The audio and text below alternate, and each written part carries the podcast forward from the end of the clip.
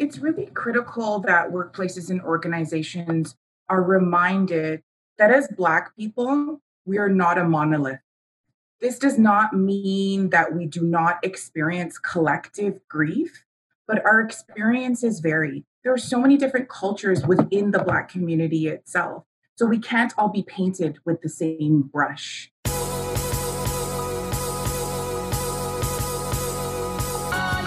Welcome to the Mind Your Body Show, where you'll learn how to get your mind right so that your body will follow.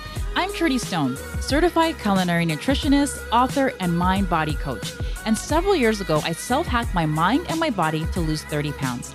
Each week, not only will you learn nutrition and weight loss habits, you'll also learn how to address the destructive habits and negative self talk that lead to overeating and battles with your weight. The secret to losing weight and keeping it off is not only about what you put in your stomach, it's also about what's going on in your brain. So, congratulations on showing up. I promise to support you on your journey with every single episode. Let's begin.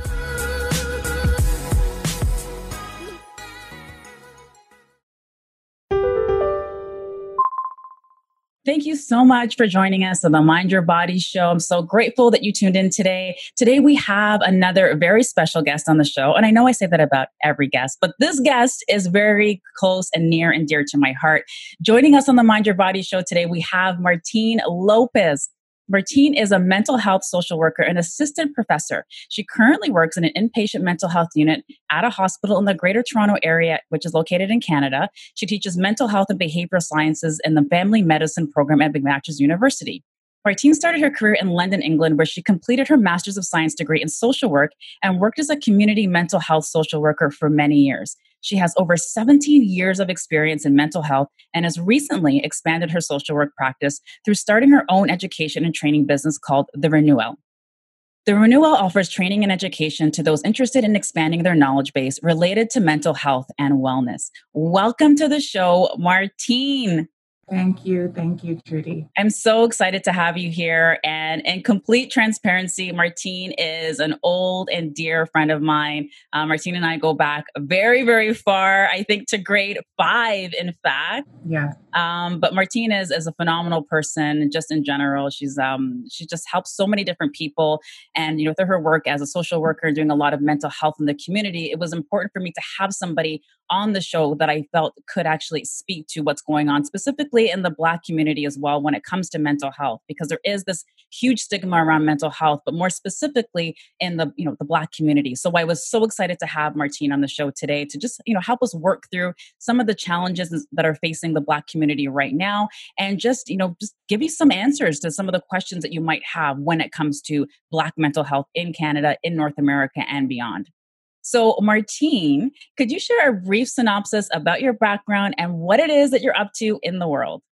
So, as you kind of said in your intro um, today, I am a full time mental health social worker in an inpatient mental health unit in a hospital in the Greater Toronto area. So, the inpatient unit that I currently work on has about 20 beds. And we do treat individuals who have diagnosis of a mood and anxiety disorder. Um, and so our unit is very specific in terms of the treatment that we offer. I've been at that hospital for probably about eight years now. And so it is an acute care unit. And so it can be quite challenging, obviously, being the only social worker on the unit. But I am very passionate about what I do. Been in mental health uh, for 17 years, having worked in different countries as well as different types of settings in the community, as well as in hospital settings.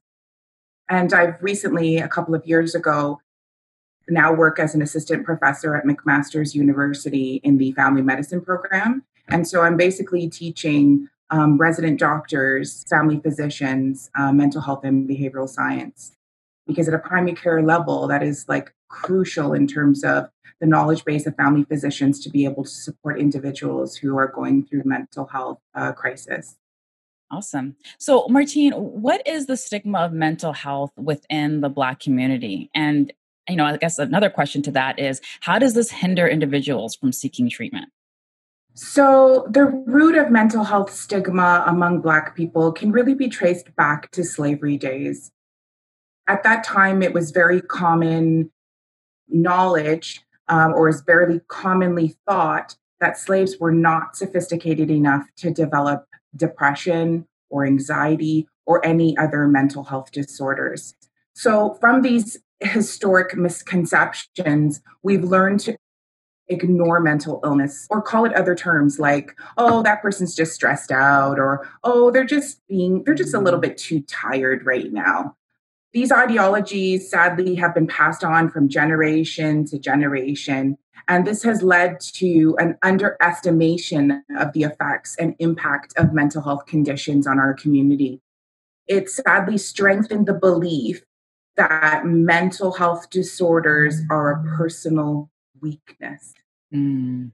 And these factors have created a culture that is not only fearful, but uninformed about mental health. And this hinders individuals from seeking treatment. There are some other factors that also uh, come into play when we're talking about this stigma. I do find that there is a lack of cultural sensitivity by healthcare professionals.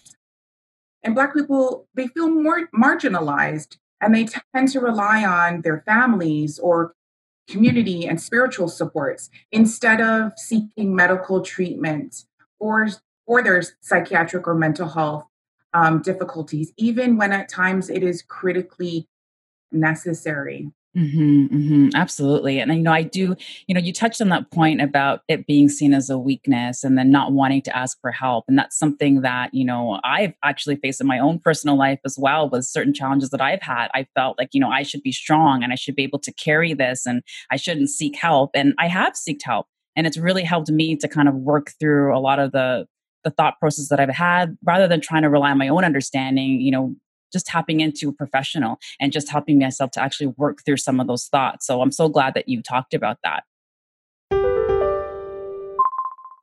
Belly fat is a common struggle for people looking to lose weight, and it can also be harmful to your health. This type of fat is called visceral fat and is a major risk factor for heart disease, type 2 diabetes, and other serious conditions. It can be tough to lose, but not impossible. Learn how you can burn belly fat and make it easier with my free guide, Seven Ways to Melt Your Muffin Top Fast, backed by science. You can find it over at trudyestone.com. I'll also drop a link in the show notes so you can grab it. So, Martine, what about like workplaces and organizations? What can they do from a cultural perspective to better talk about and serve Black mental health? So, it's really critical that workplaces and organizations are reminded that as Black people, we are not a monolith. This does not mm. mean mm. that we do not experience collective grief, but our experiences vary. There are so many different cultures within the Black community itself.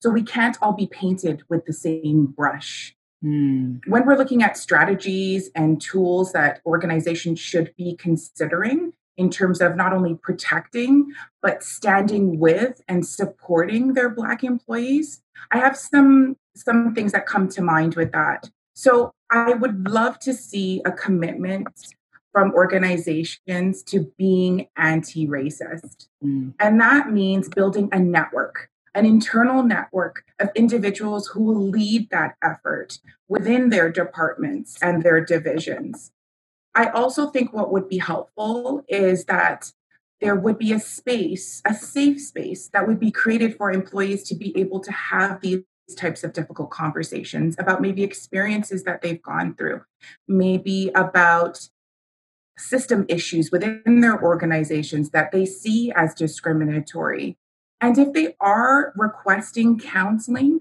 I feel that organizations really need to make sure that their employee assistance programs have culturally aware therapists and training to work with Black clients.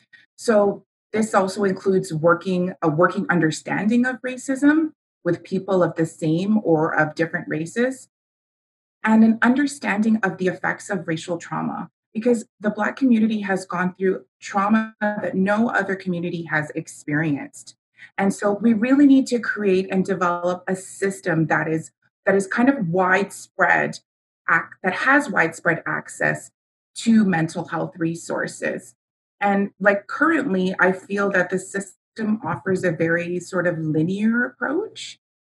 And this means that we're more than likely going to encounter gaps whereby individuals are not supported in the ways that are truly specific to their own needs. So we really need to think of our system outside of a conventional law and develop more of a what I like to call a holistic approach and create a holistic ecosystem that really provides extensions into those varied levels of mental health. Mm. Could you talk about those varied levels? Ideally, this would, would mean sort of resources and tools that may be sort of gender and culturally specific that would be available to target these specific needs. Okay, got it. So, what do you think it will take on a societal level to start shifting the stigma of mental health in the Black American community, Black Canadian community? Because I know here we're here in Canada, but just in Black, you know, mental health on a whole. I think breaking down the stigma within our community can be achieved in multiple ways. I think the first step really is awareness right? I think that there's still a perpetuation of, of, of kind of misconceptions about mental health and bringing that education and awareness to our community, I think is a first step. So bringing awareness also to some stigmatizing language because we tend in our community to use languages like and i'm sure um, if you are a person of color you may have heard oh that person them mud or no sir, them not right in them head, you know, and those types of terminology. those are very stigmatizing language, right? And it further perpetuates yes. and discourages individuals who have these types of difficulties from engaging and seeking treatment. So we really need to bring mm. awareness to the use of that stigmatizing language. I also feel that education is key to bringing that awareness. So, education can take mm. place on a micro level as well as a macro level whether it be just educating our family members, having those conversations with our children, right? Having those conversations with our spouses about mental illness. Mm. And also colleagues within the workplace. And sharing maybe some unique challenges that we have as a community in terms of, of mental illness.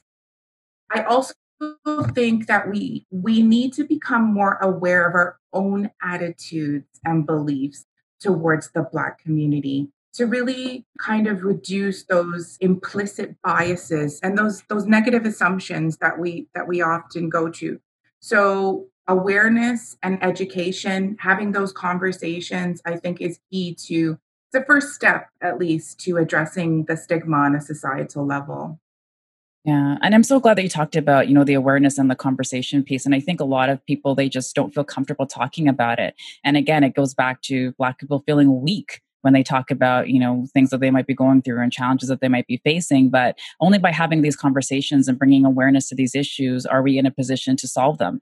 And like you said it's so important that we have these conversations with our partners our children. And i think you know having these conversations with our children is especially important because even when i look at myself and being raised by a west indian mom like i love my mom but my mom you know doesn't really you know concern herself with like mental health. It's like it's more of a west indian thing right? They don't tend to seek help or seek psychotherapy when going through challenges. It's just, you just got to be strong. You got to put your shoulders back and you can kind of keep going. So I do think it is important for us to have these conversations with our kids and be more open about it as well.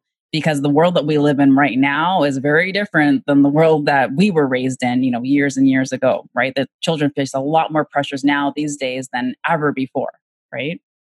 So, Martine, so how do you stay mentally healthy at a time like this, you know, during COVID, you know, Black Lives Matter, everything that's been going on with that? It has been challenging, but I am an avid mindfulness practitioner. And so I do practice mindfulness on a daily basis. I engage in different types of mindfulness practice, whether it be mindfully eating, whether it be just kind of taking a moment to hold my space. I found that these practices have increased my self awareness significantly. And that increase in self awareness has really allowed me to have the capacity to know what I need and when I need it. So, when I need a break from work, mm. when I mm. need to you know meditate or exercise or when it is that i really need to to eat more healthily because i'm feeling kind of lethargic or or not myself within my own health Right. I do consider myself in a holistic perspective, similar as I do to my patients. Um, and so when I am sort of reflecting on self, I do often look at what is my mental needs right now? What are my physical needs right now? What are my emotional needs right now, my social needs, and my spiritual needs. And so, by looking at that, I have been doing some online learning to kind of continue to stimulate myself mentally. Hmm. Physically, I've been I've taken up cycling. Um, I've been doing a lot of cycling, enjoying a lot of nature, which is also a spiritual connection for me. Mm-hmm. And emotionally, I have really been listening to a lot of uplifting music.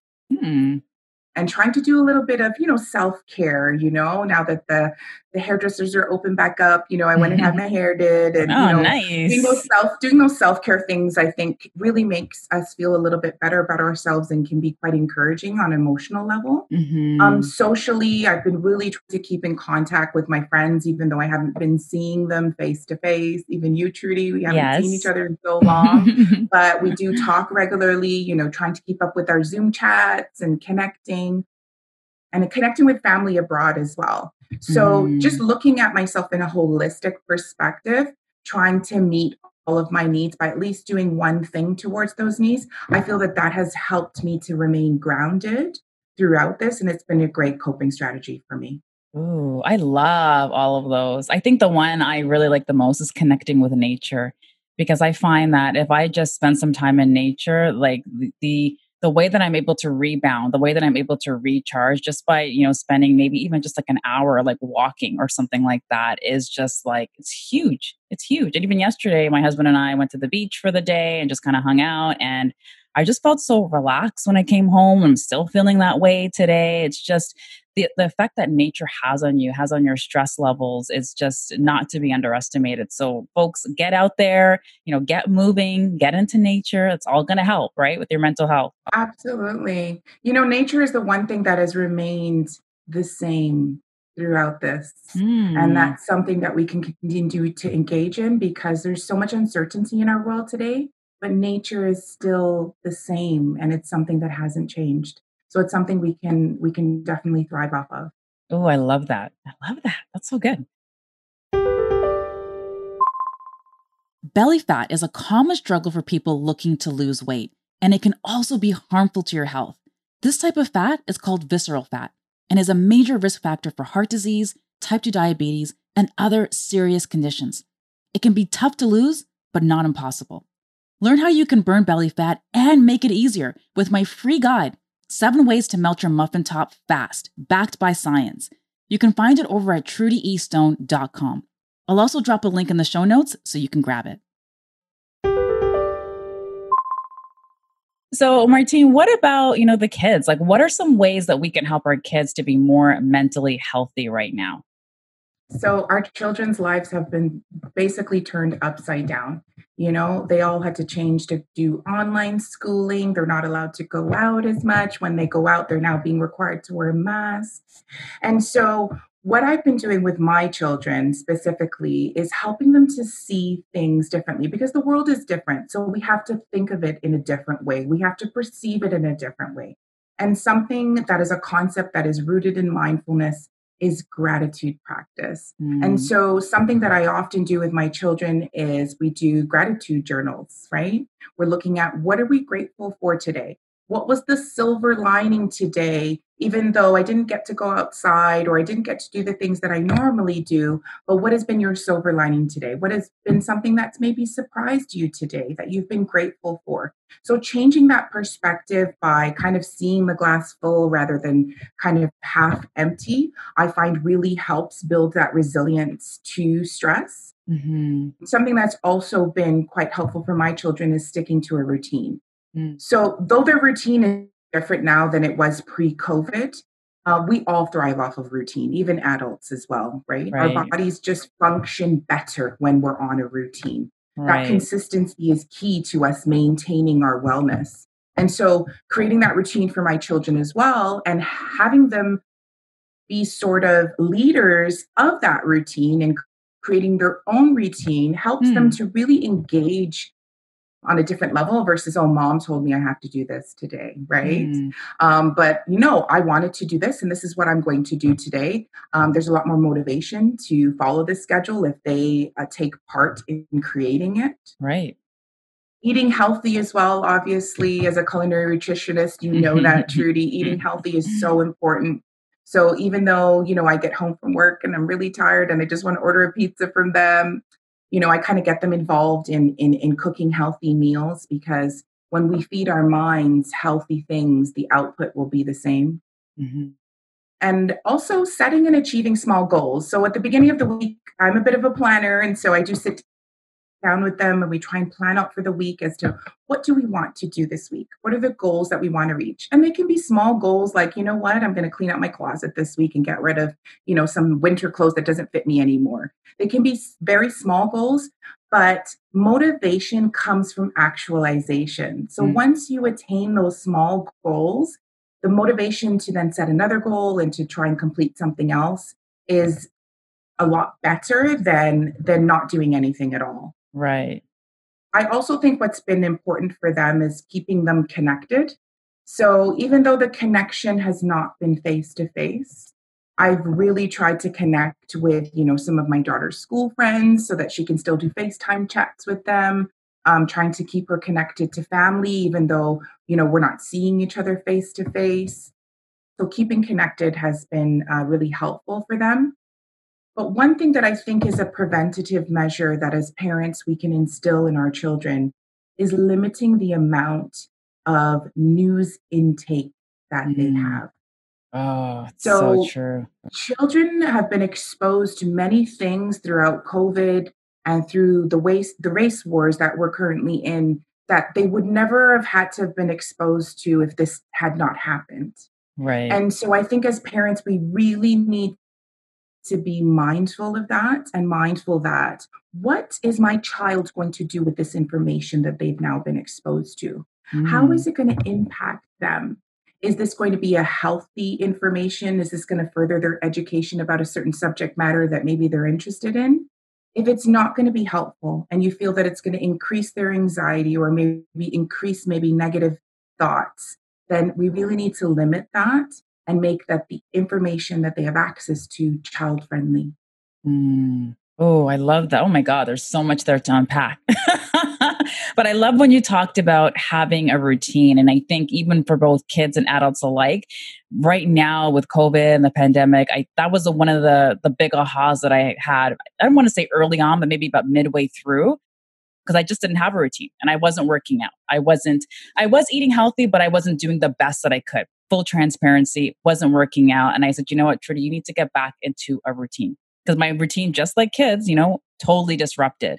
So I started, you know, waking up a little bit earlier, started to get my mindset, you know, work in. And I usually do some mindset work, whether it's, you know, meditation or just some reading, some personal development type book. Uh, and then I go into my working out and then I start working. I start actually, you know, working on my business. So I've started to get back into that routine. And I find that setting up that routine has been super, super helpful to keep me motivated as well. And I think, you know, when it comes to mental health, I think we need to do these things where, like you said, like you gave them a task for the week and now they're able to cross this task off. So now they have that sense of accomplishment that gives them that motivation and that momentum. And I think, you know, when it when it's anything in life, when we want to increase our confidence, when we want to feel better about ourselves, it comes with keeping our commitments to ourselves, no matter how small they are. And when you continue to keep that commitment to yourself and keep, you know, knocking back those wins, as small as they are, it keeps it keeps you moving forward, right? And that's huge for mental health. Huge. For sure. I also think as, as parents, we need to think of our children holistically like we do ourselves. Mm. So they have the same needs as us in the sense that they have mental needs, they have physical needs, they have emotional needs, they have social needs and spiritual needs. So right. as parents, we need to really think about, you know, how are we trying to meet those needs, especially during COVID, right? Right. I think a part of meeting their emotional needs also means creating a safe place for them to be able to express and share how they're feeling right now. Mm-hmm. You know, I often ask I'm I'm one of those parents who constantly questions their kids because uh, I want to know what they're thinking. I want to know what they're feeling. I want to know what they're experiencing to know how I can be a better mom to them to support them. Right. And so creating that safe space, usually that safe space for us is during dinner because it's not as formal. And mm. so we're just mm. chatting and they don't realize sometimes they're eating and I'm asking them all these questions and they're just answering. um, and so, but creating that space for them so that they have, you're building their self awareness by asking them those reflective questions, right? Mm. And that in itself is is such an amazing tool that they're going to be able to carry not only through their childhood but within their adult life, that they can reflect on self, be able to identify what those needs are uh, with that increase in self awareness. Mm-hmm. Wow. So, Martine, this is something I ask all my guests, and I think you kind of answered this already, but I'm going to ask you again. What is your favorite way to take care of your mind and your body? So Trudy knows this, but I love soca music. Okay. I have to put that out there right now. I'm a huge soca lover. I think soca is life. Okay. I agree. And so for those of you who don't like soca, maybe you have another genre of music that you love. But I feel that listening to uplifting music really just puts me in the right mood. Even if I've woken up and I didn't get a good night's rest and I'm feeling a little bit lethargic and I got to go to work today and I know I'm going to have a challenging day ahead, if I put on a Machel Montano song and that starts playing, it just puts me in the right mood and gives me a different perspective. And so, music is a great tool of um, in terms of therapy. And so, I want to encourage you all to use it in a therapeutic way. Now, be cautious with it because music can also induce negative feelings depending on where you are. So, we want to be looking at more uplifting music, I love music. I'm also a musician myself. I sing. And so throughout this whole COVID period, I've been trying to sing a little bit more. You know, I started playing the piano again and just listening to um listening to soca music really does help. Awesome. So that so soca's your mind and your body, I'm I'm assuming because you're walking up a, a, walking girl, a real walking. For sure, dancing is so great as well. You know, like my kids, so they put on Just Dance all the time, and we do our little moves, and it's just it's great for your physical health as well as your emotional and mental health for sure. I agree. So, Martine, where can people find you? So you can check me out on LinkedIn. Um, that's my professional um, sort of uh, contact page. Uh, Martine Lopez is my name. But yes, as as Trudy introduced, I've also started my own business doing education and training. And so the name of the business is called the Renew Well. And the concept behind that is I think that we all have a well of knowledge. We just need to renew it. The answers are within. And so my role within that would be to guide you to find the answers within your well of knowledge. And so you can also email me at martine at therenewell.com. I'm available through email as well as just check me out on LinkedIn. Awesome. And I'll make sure to place all of your links and contact information in the show notes as well so people can check you out. Thank you. Martine, thank you so much for joining us on the Mind Your Body show. It was so great to have you here. So glad that you were able to give us some perspectives on, you know, black mental health, how we can have these conversations that we need to have with our children and some resiliency techniques to keep us moving forward. Thanks again, Martine. Thank you so much, Trudy. Take care. You too. Thanks for listening to this episode of the Mind Your Body Show. I hope that you learned something new to help you transform your life and your body. For more after the show, make sure to head over to trudyestone.com. That's where you'll find all of the show notes. Also, make sure to head over to iTunes to subscribe and leave us a rating to let us know what you thought about the episode. And remember, get your mind right and your body will follow. Thanks for tuning in.